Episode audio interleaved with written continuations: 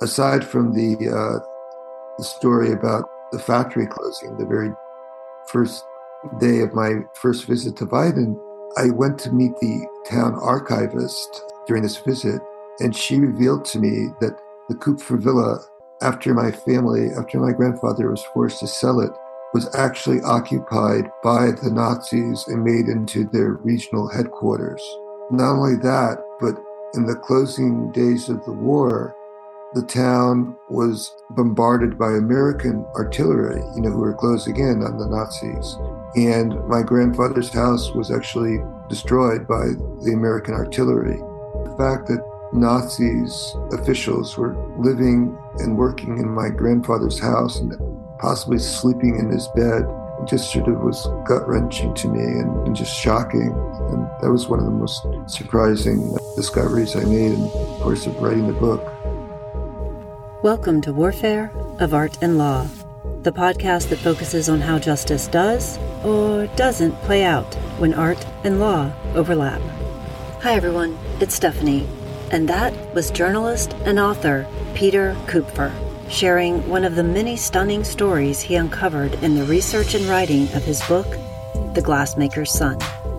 He goes on to give more detail about his quest to better know his father, who had escaped Nazi Germany, and the family left behind in Bavaria, including his grandfather, who had once been a successful businessman and philanthropist, but was forced to spend his last days as an inmate of Terezin concentration camp.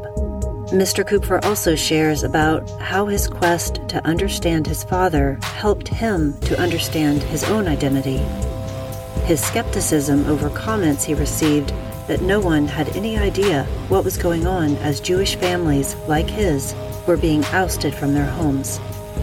The naughty details of what should have been a straightforward handover of a pair of ancestral portraits that had been safeguarded during the war as well as the many coincidences that arose during his journey, including how he came to attend the last board meeting of his family's glassmaking factory and how his book release on the 22nd of November happens to fall on the day a commemorative Stolpersteine in honor of his family will be laid in front of the last voluntary residence of Mr. Kupfer's grandfather, the Kupfer Villa, which, as you heard, was then overtaken to conduct the business of the Third Reich.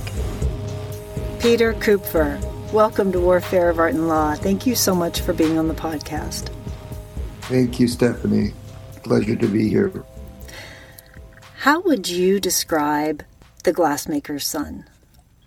Well, it's kind of a blend of memoir, uh, my recollections, and uh, remembrances of my father, uh, combined with uh, blended with uh, you know a history of my father's family, because a lot of the book is devoted to my going back to his hometown in Bavaria, and you know exploring my my family's roots. And um, as I say in my book, uh, he spoke very little about his life in Germany before he came to the United States.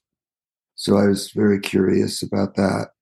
So it, in some ways, it's like two books, and I actually struggled with this in writing the book because I, um, you know, wrote a lot about my relationship with my father and and what kind of man he was and what kind of father he was and that was important to me because I was really longing to learn more about him because frankly he didn't really share a lot uh, about his he certainly didn't share much about his life in Germany and he was 30 years old when he came so he wasn't like a youngster um, he had a you know a good part of his life was was lived in Nazi Germany or in Germany so um, yeah, it was. It's a blend of uh, memoir and and family history.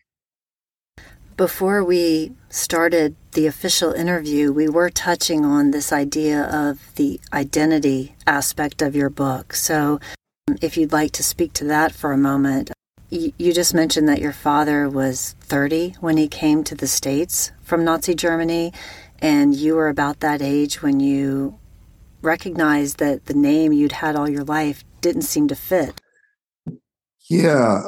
You know, I mean, as I said, dad didn't speak about his history, his past in Germany. And I, it was sort of like a, a mystery to me uh, what what his life had been like and um, and who he was as a man uh, before he came to the United States. So, you know, I was naturally curious. I, am a journalist by profession, so uh, that's sort of in my DNA to be curious and and um, yeah. So I wanted to sort of dig into who he was, his identity. Um, but actually, in the process of writing the book, I think I um, uncovered a lot about my own identity because I, I I feel since in the process of writing the book, I became more rooted about who I am and who, yeah, I mean about my own identity. So that was sort of one of the surprising. I think. Uh, I mean, obviously, I knew I was on a quest to learn more about my father's identity and my father's family, but in the process of doing that, I, I think I, I learned a lot more about my own identity or more comfortable with my own identity. Just as an aside, I love that you changed your name back. I just think that's such a beautiful testament to your roots and, and such a good step towards the future with honoring that. And I love that, that that began the frame of your book. That was a friend of mine who suggested originally it wasn't the beginning of the book it was later on and he thought that would be a very apropos um, way to start the book and because as you say it sort of reflects my you know the feelings i had about my father and his identity and having being forced or feeling obliged to Americanize it and sort of distance himself from his past, you know. So I, I don't know. He never really talked about exactly why he changed it, but it was, you know, not unusual, right, for a lot of immigrants anglicize their name, and whether it was because they wanted to distance themselves from their past or just wanted to fit in more in their in the American culture. And would you describe a bit about your father, like just a, a, an overview of him and what you learned about your family history on your father's side that had really been a mystery to you up until your your own research began? So, as I mentioned in my book, uh, you know, my father rarely spoke about his life in Germany, um, and one of the few things that uh, he brought with him, or he was able to bring with him when he immigrated to the States, was a, an album of old photographs. and these are pictures of elegantly dressed people posed in front of, uh, you know, lovely homes, stately houses, beautiful landscapes in Bavaria where he grew up, you know.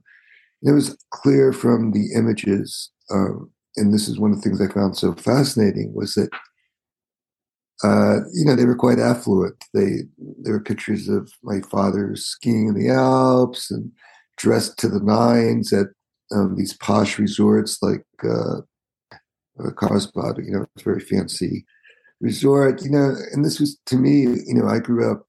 We were quite typical middle class family, not not poor by any means. I mean, we we were never I never felt like we lacked anything. But to see these my pictures of my father dressed in really elegant clothes, driving these really beautiful, shiny Mercedes, and having beautiful women around him, and so it was all very kind of uh, glamorous to me. And so I was very curious to to learn more about that.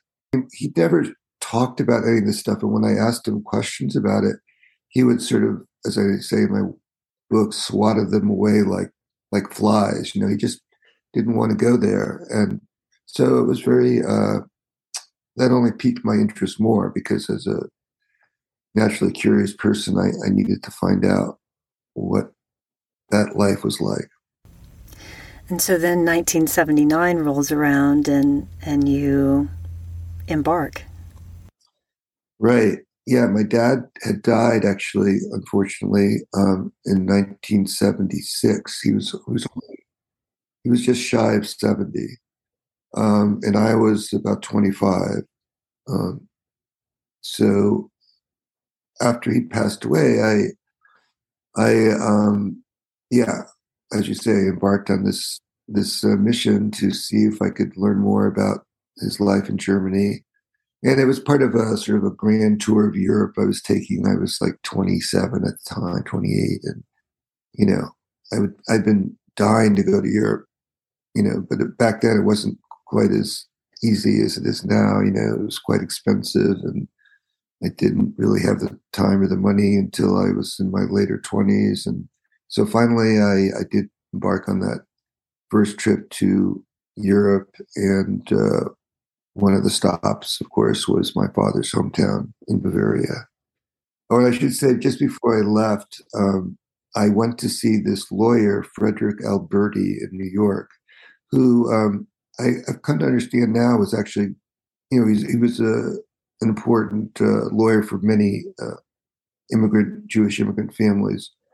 But he was my father's lawyer, and he was the lawyer who would uh, ha- help my dad in trying to get reparations uh, after the war. And anyway, I knew he had been in contact with this with this man, so I went to see him in New York just to find out if there was any information or guidance he could give me before I went to Germany. And he gave me this uh, parcel, this this uh, parcel of uh, documents, you know, of my father's that I found very helpful. You know, his old driver's license, his old passport, uh, immigration papers, and so forth.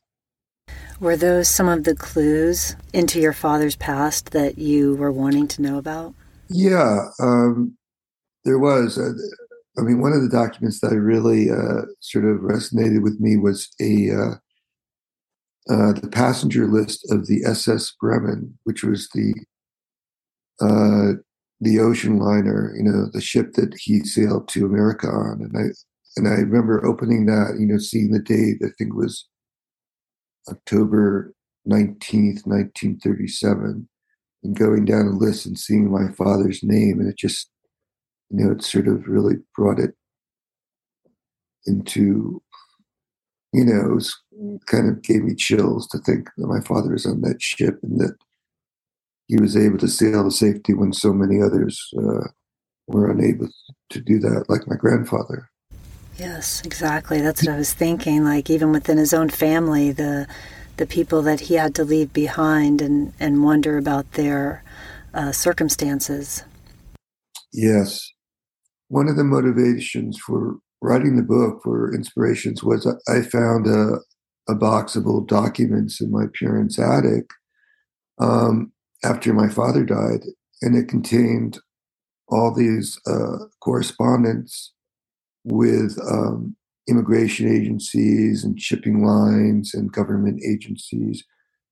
Um, you know, I, I, should say that you know my father died. Uh, sorry, my father immigrated in 1937, October 1937, and my grandfather, um, um, for whatever reason, you know, I don't know exactly because my father never spoke about it, but he obviously decided to stay behind. And he and uh, one of his sisters, because my grandfather had uh, 11 siblings, which was, you know, was a big family, but um, from what uh, I learned, uh, it wasn't that unusual to have larger families back then. But anyway, my grandfather um, decided to stay behind, and he was living uh, with his one of his sisters, um, and they were forced to sell their home in uh, Weiden, which is the name of the town that my family was from in Bavaria. They ended up in Frankfurt, living in uh, a series of different houses uh, uh, before, unfortunately, they were deported to Theresienstadt in 1941. So they are living in Weiden and then they are forced to move to Frankfurt for whatever the circumstances are at that time, and then from there they're transported to Theresienstadt? Yes, yeah. Um, you know, under the uh, Nazi policies, a lot of Jewish people were forced to sell their property. And so the family uh, house, which was a quite uh, large house in Weiden, was, um, it was called the Kupfer Villa, actually. And so my grandfather and his sister were living there, and they were forced to sell the house. Uh, and they moved to Frankfurt, where they lived for uh, in several different houses before they were, from what I can discern, they were forced to live in a, a Judenhaus, you know, a house with other Jewish families um, where um, a lot of the occupants were then deported. And he was among, he and his sister um, were among the first Jewish uh, uh, people deported from Frankfurt um, on a train. And I found out all the, you know, through various sources, I found out exactly which train he was on, um, even what number, the passenger number of of him and his sister. So that was also very, you know, striking for me to actually see the the number of my grandfather's passenger number. Yeah. And there are letters between your father and grandfather during the course of this time that are so compelling that you touch on in your book. I don't know if you might want to share a bit about those. Yeah, absolutely. I'm, I'm glad you brought that out because that's what I was referring to before. This, yeah, this box of old letters, and yeah, there were these letters uh, that were my father's efforts to find a path out for my grandfather. So that was one part of the the package. But there was also uh, about a dozen letters between my father and grandfather, and that was very poignant and uh, also really drove home the the struggle they had to um, to get out and, and, and the feeling of uh, increasing uh, concern and desperation as as as situation deteriorated in, in Germany and and my grandfather writing about the different houses they were forced to to move to.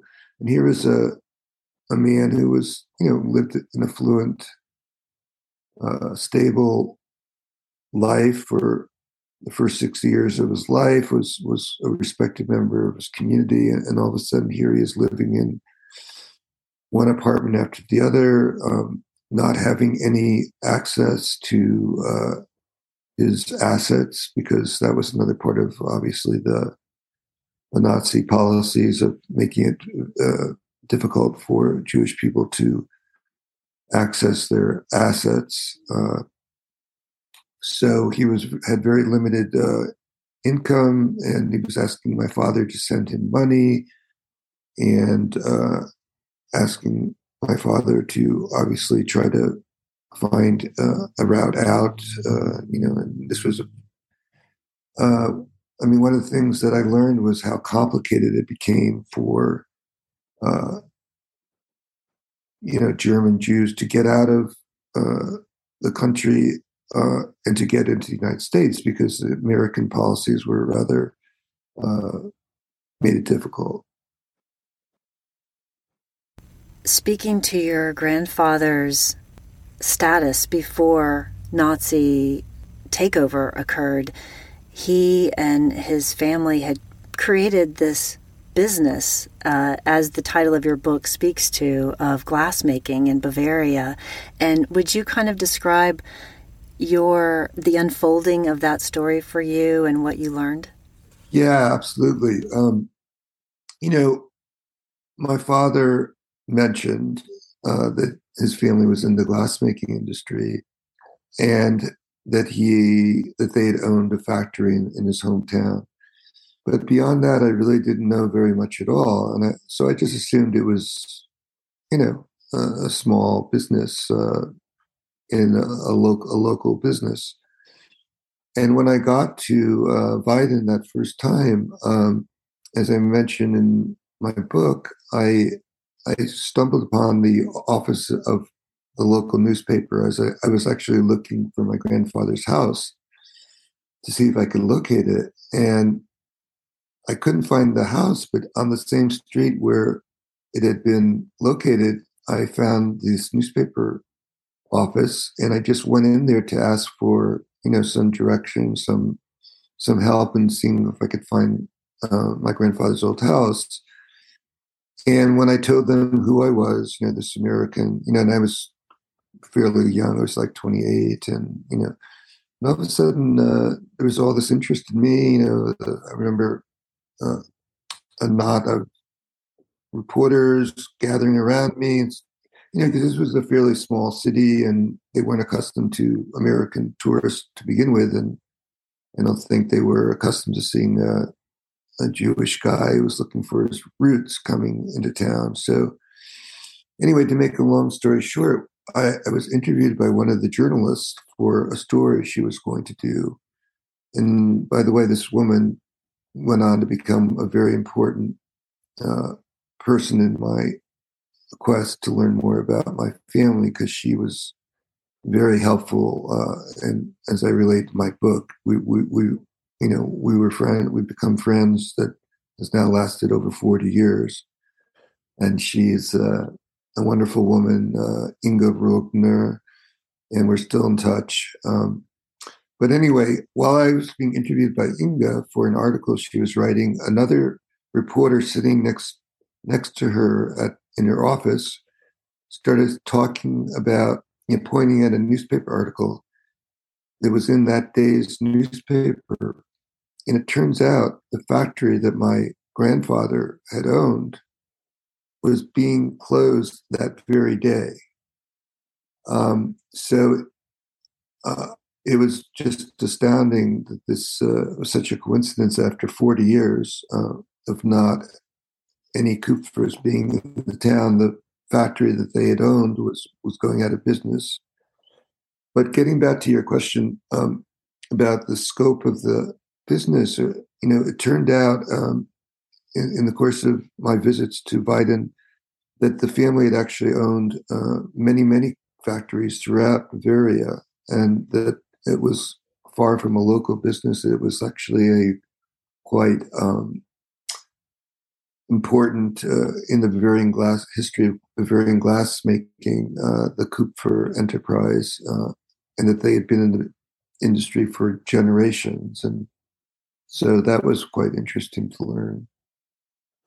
You do such a beautiful job in your book of the poignant unraveling of the story for uh, for yourself and for the, the reader and, and thank you for creating this legacy for your family. I, I think it's such an important thing to document this, and that to me it seems that the generation of your father didn't have the heart to put it to paper. And so the fact that you do that work is really such a beautiful testament to your family.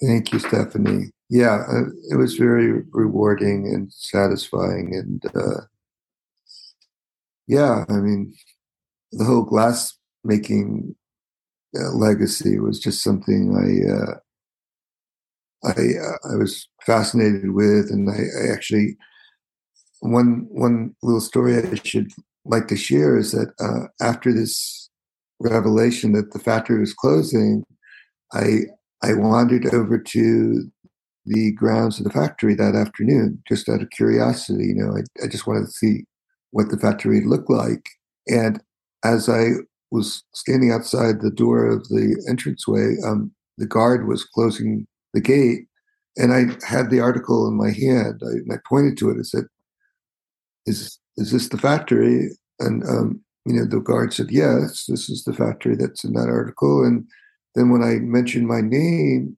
he immediately recognized it, and he invited me in. And as it turns out, I ended up going to the final meeting uh, of the of the factory uh, administration. They invited me to join them, and I'll never forget that moment when I walked into this conference room with all these bottles of beer and cigarettes and these kind of older gray haired uh, factory uh, executives around the table. And it, it, just, I just felt like I'd walked into like a, a war film and, and, these are all Nazis like plotting their next acts of destruction. But that's because I was sort of in an agitated state. And I think I was just, um, you know, uh, my, my imagination got the best of me but I, it was quite uh, amazing that I found myself sitting in this meeting with with workers who knew my grandfather and and had worked who knew my father and so that was a, a really incredible coincidence the mixed feelings that to me stand out during your journey from that moment even of that meeting going forward uh, you raise many questions in your book about how your father might have felt about the people that you were interacting with. Would you uh, touch on how you were processing that? Yes, um, that is very uh, true. That I, I, I had very ambivalent feelings throughout the trip um, because um, the people I met, by and large, were very nice to me, very accommodating, uh, friendly, uh, and as in the case of the journalist I met, Inga went well beyond, uh, you know, the uh, really put themselves out to help me to uncover information about my family.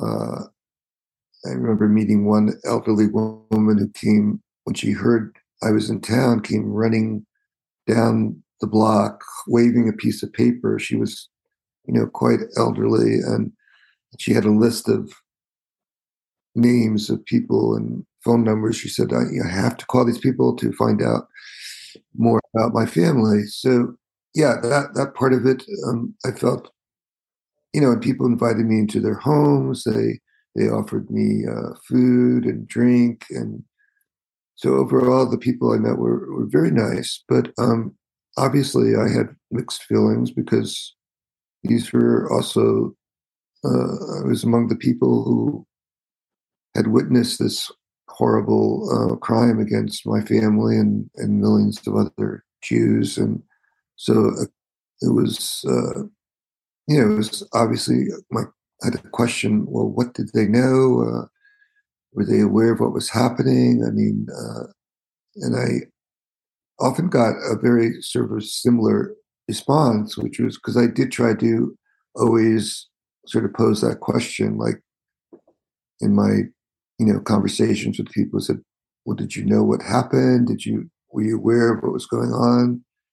Um, and, and almost always this answer was, we really didn't know what was happening. Um, we knew that the Jewish families in town were, were being uh, you know, were leaving town. They were, you know, being taken to the railroad station, uh, but none of them acknowledged or admitted that they knew exactly what was going on, or that, that that they knew about the camps and that sort of thing. So I was always uh, a little skeptical of the fact that they were saying they knew so little about what befell the Jewish families.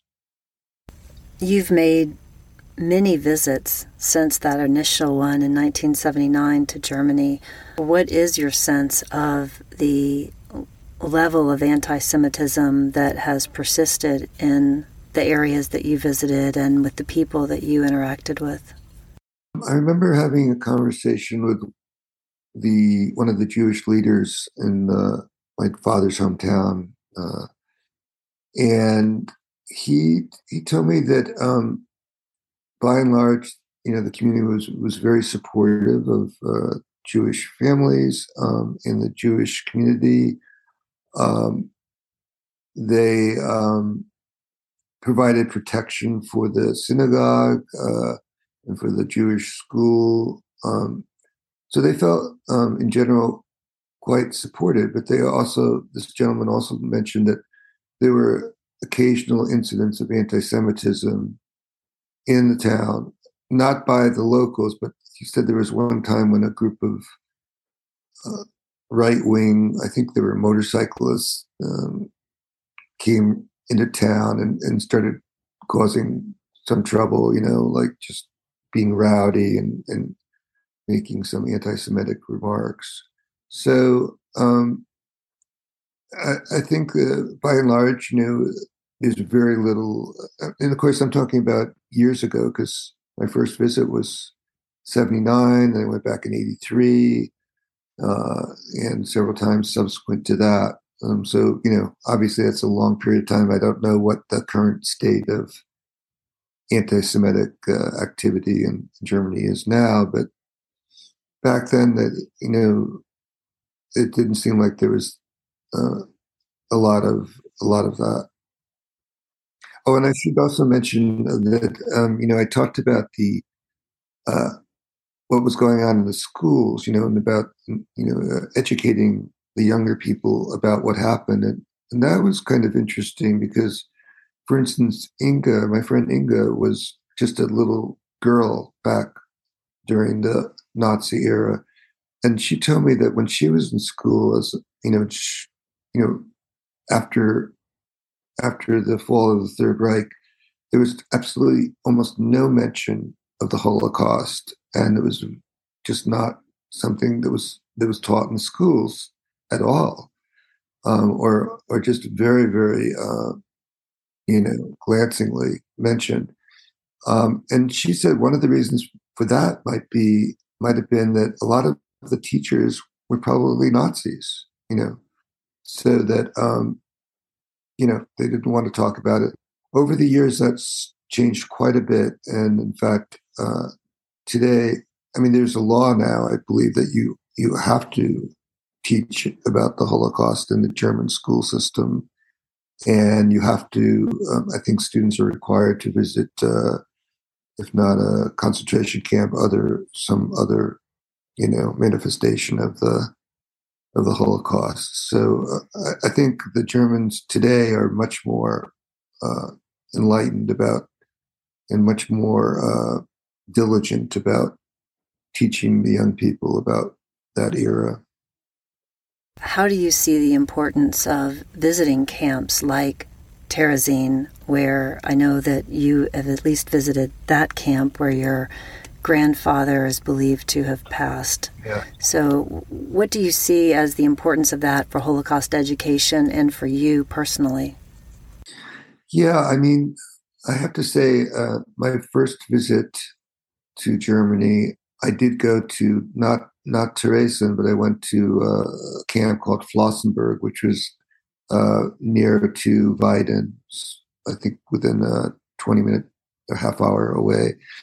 So, as part of that first visit, I did visit uh, Flossenburg, and I just remember feeling this.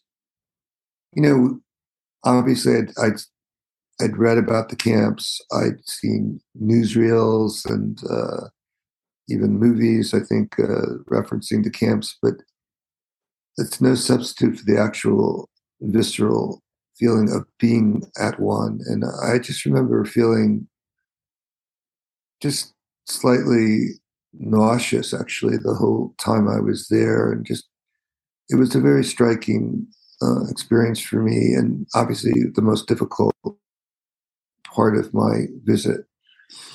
Uh, but it wasn't until many years later that I decided actually to go to Theresienstadt. Um, and I, I remember uh, I was talking to a friend about that, uh, about the fact at that point I hadn't gone to Theresienstadt, and he urged me to go. He said, you know, it would be very important for me to go to the actual site where my grandfather reportedly was murdered. So, and I have to say, I'm I'm very glad I did go because it was a very powerful experience, you know, and uh, you know just the visceral, uh, palpable uh, feeling of being in the actual place and seeing a lot of the structures that were still still there that had uh, processed and killed so many people, you know. And Terezin wasn't a uh, death camp per se; it was a more of a ghetto and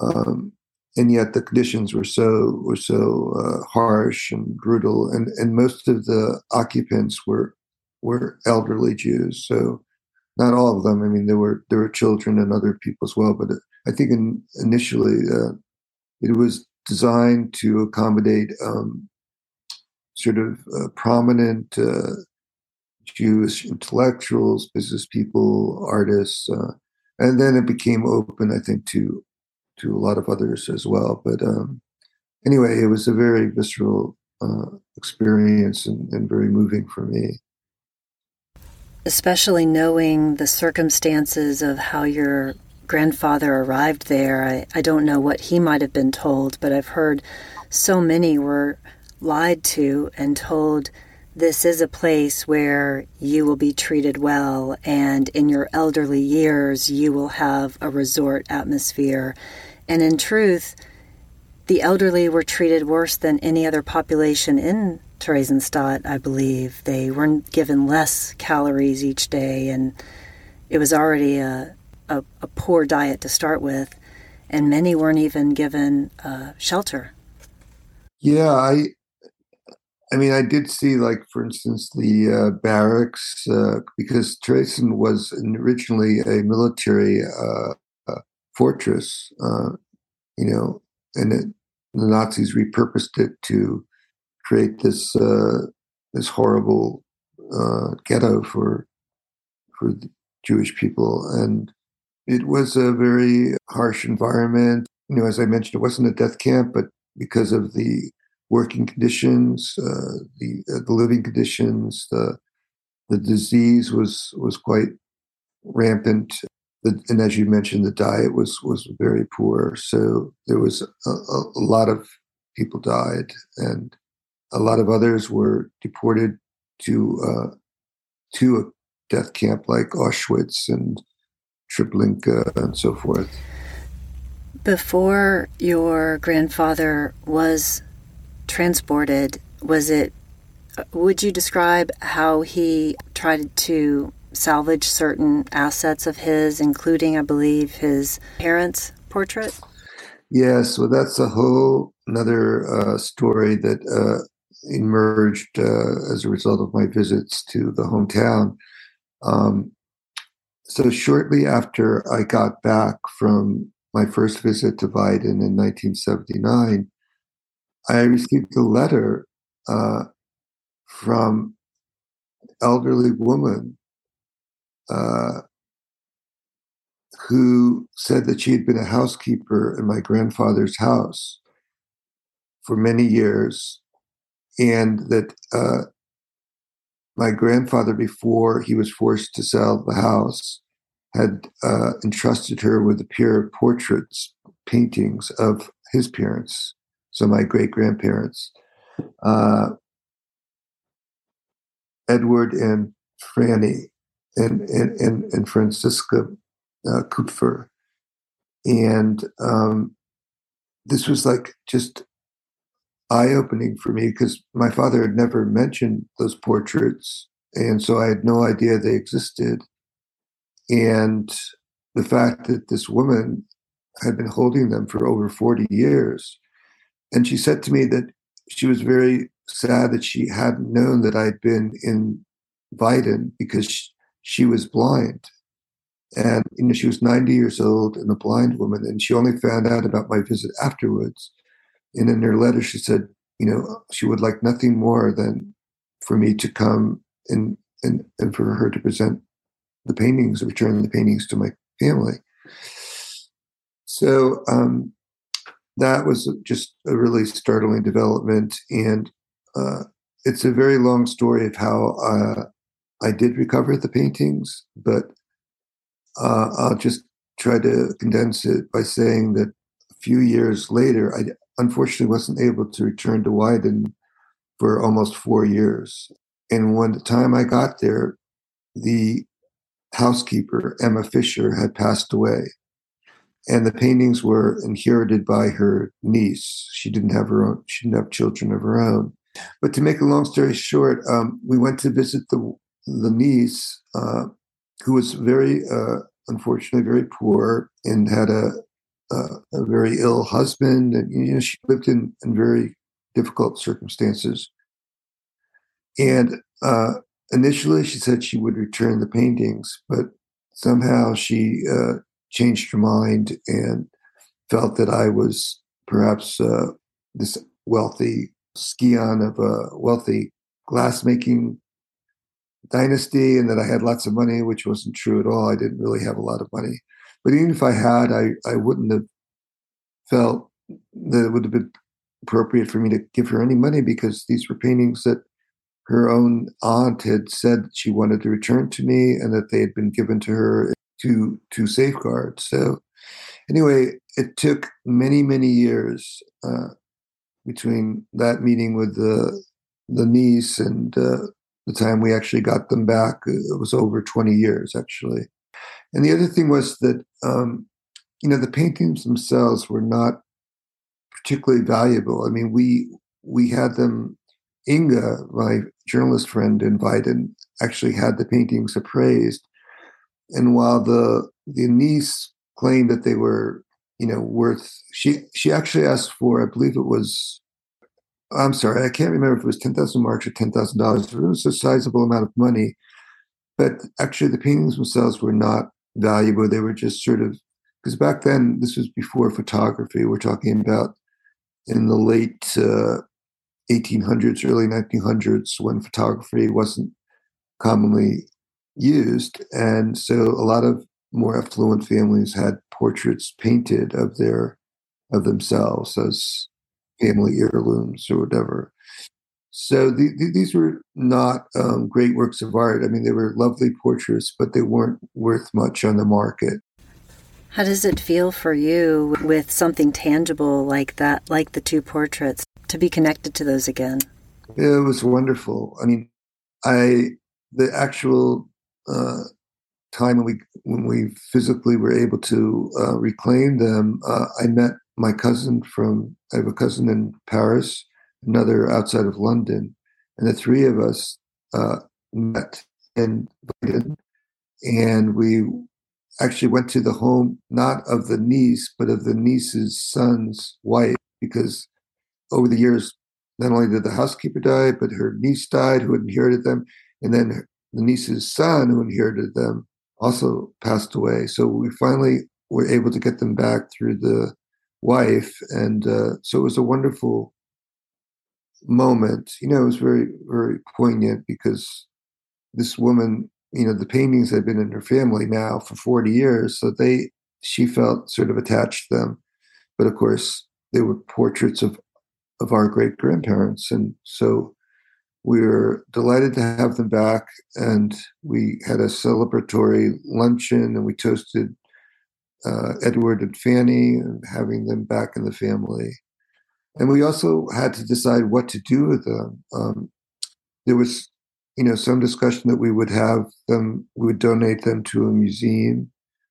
Um, but after a lot of discussion within the family we decided that we wanted them to stay in the fold after all those years of being away from the family. And they're now residing in my cousin in england's house outside of london and i think you know with all the losses our family suffered uh, this was like a small but uh, important kind of victory for us to finally have this piece of our family legacy returned. Yeah. And that actually brings me to raise the post war restitution claims that I believe your father had made efforts with, and perhaps the attorney you referenced earlier was part of. Yeah. Um, so my father and his, he had one older brother, Ernst, my father's name was Robert. Uh, and I know, and, and, by the way, my father came to the United States, but his brother uh, went to, to, France. So actually, I have more uh, family in France than I do in the States. But they both made efforts to get uh, uh, restitution. They they made claims. I can't really speak too much to exactly what happened, but I just do remember my father sharing that they were they were you know took them a long time to try to uh, get some kind of restitution, and, and it wasn't very much. I, th- I think they might have gotten a few thousand dollars each, um, and I just got a sense that it was. I mean, not just a sense, but I, I'm sure it was far less than what they had lost because not only was there property involved, you know, as I said, they had this very large house in Weiden called the Kupfer Villa. Um, they had other other property, I believe. So they lost all that, but also, um, you know, my grandfather lost his uh, his his means of employment.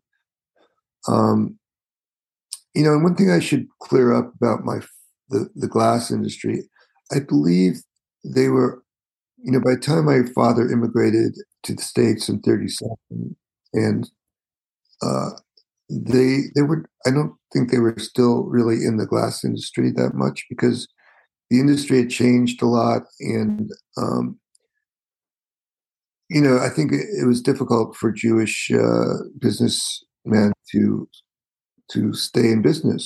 So um, I'm not exactly sure how much of the glass industry assets they had, but for sure they lost a lot of uh, property um, and means of employment uh, as a result of the Nazi uh, policies.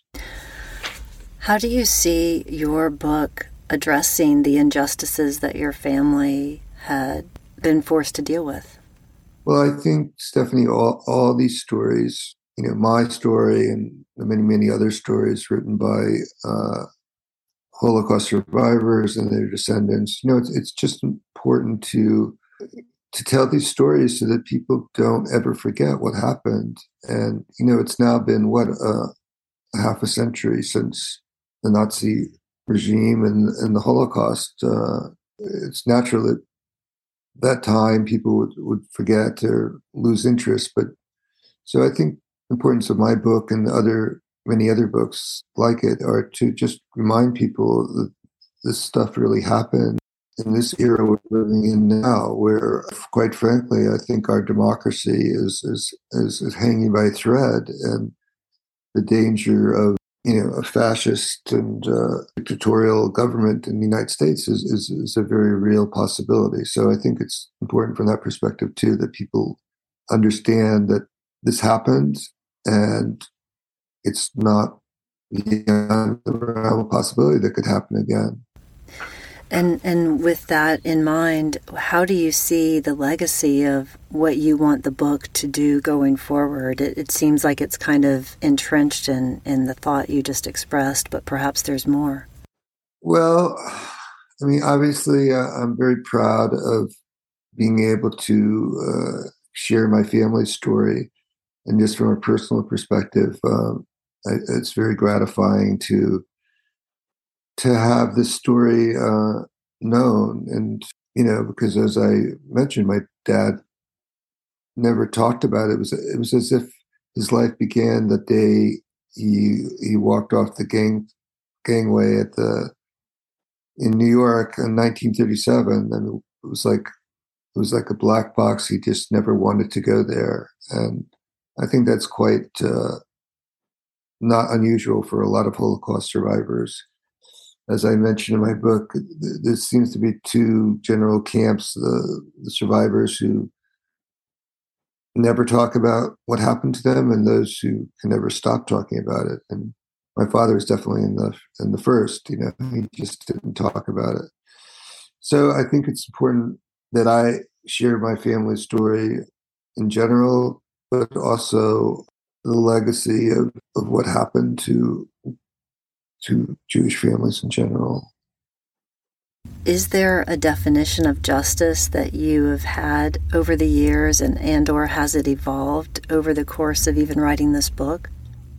I wouldn't say that my, my definition of justice has changed, but it's just been more uh, confirmed that, you know, I just feel it more viscerally when, when I when I explored my family history to to see what happened to them and other other Jewish people as a result of these, you know, horrible regime.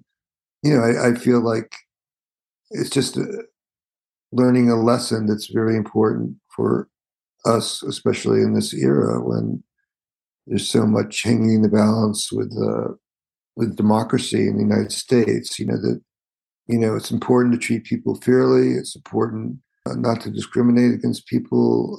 It's important to to live in a just society where and not to permit uh, people of the ilk uh, of the you know the Nazi regime or in some of the more contemporaneous regimes that we are living under right now. You know, not not to allow people like that to to gain power where they can uh, persecute and discriminate against others. Is there anything that you'd like to share that I have not asked you about? I guess the one thing I really wanted to share that I found probably the most surprising thing, and I think I touched on this before, was you know, I set out to learn more about my father's family and my father and, and his life in Germany. But I also found that I learned a lot about myself and about, you know, just feeling more rooted, feeling, having a stronger sense of, of who I am. Uh, because not only was my father's history sort of a, uh, a mystery to me, but my mother's parents had come over from Ukraine at the turn of the 20th century. So they were also refugees from religious persecution. And so they their family history wasn't very well known to me as well. So I basically uh, grew up without much knowledge of my family history because it had been lost. So even though I didn't consciously set out to learn to explore my own identity, I think by virtue of this, uh, you know, this quest to learn about my dad's family, I, I, I just feel more solidly rooted and uh, have a stronger sense of my own identity.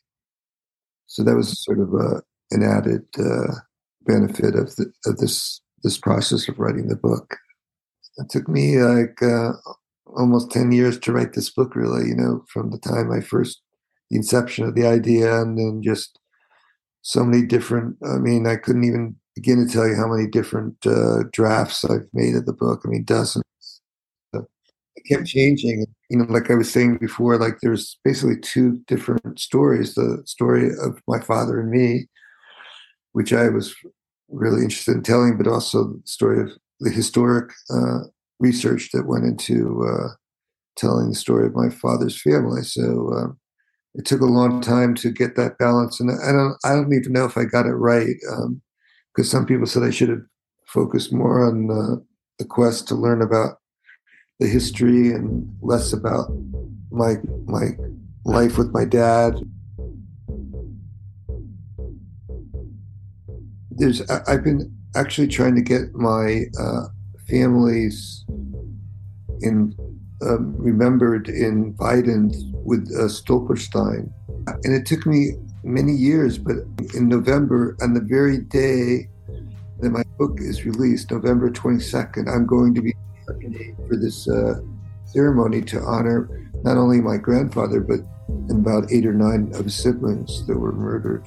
Actually, the founder of this Stolperstein uh, project, uh, Gunter, Gunter Demnig, I believe his name is, he's going to be there uh, at the ceremony November 22nd. I'm bringing my niece to attend. You know, I don't have any children of my own, but my brother's youngest daughter is going to join me.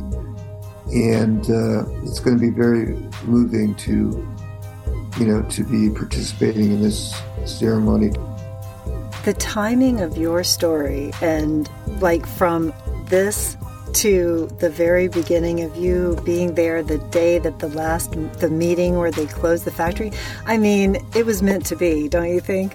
There's no question. I, yeah i mean that's what people that's what got me to write the book is people said you got peter you got to write this story. It's just too and i have to say while i was there I, I sort of felt like i was in a hollywood movie because was all this stuff happening with the factory and just finding out stuff about it just seemed there's so many coincidences. And um, yeah so like you say it was probably meant to be. There will be a link in the show notes to learn more about peter kupfer and his book the Glassmaker's Son. If you enjoyed this episode, you can subscribe on your preferred platform, and if you'd like to support more episodes like this, it would be much appreciated if you could leave a rating or review. You can also leave your comments online and tag Warfare of Art and Law podcast or email me at stephanie at warfareofartandlaw.com. And the podcast Patreon page has rewards for those interested at patreon.com forward slash warfare of art and law. Until next time, this is Stephanie Drawdy bringing you Warfare of Art and Law. Thank you so much for listening. And remember, injustice anywhere is a threat to justice everywhere.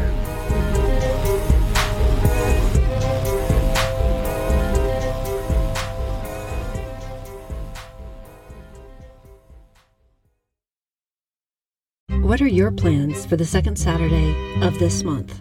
Perhaps consider joining in for a discussion about art, culture, and social issues. Hi, everyone. It's Stephanie, and every second Saturday at 1 p.m. Eastern Time, I host the Second Saturday Art and Justice Gathering, an online call that explores a range of topics from artists who might inspire to legal decisions that might infuriate, all with the aim of sparking dialogue about social justice and promoting creative thinking. If interested, please email me at stephanie at warfareofartandlaw.com.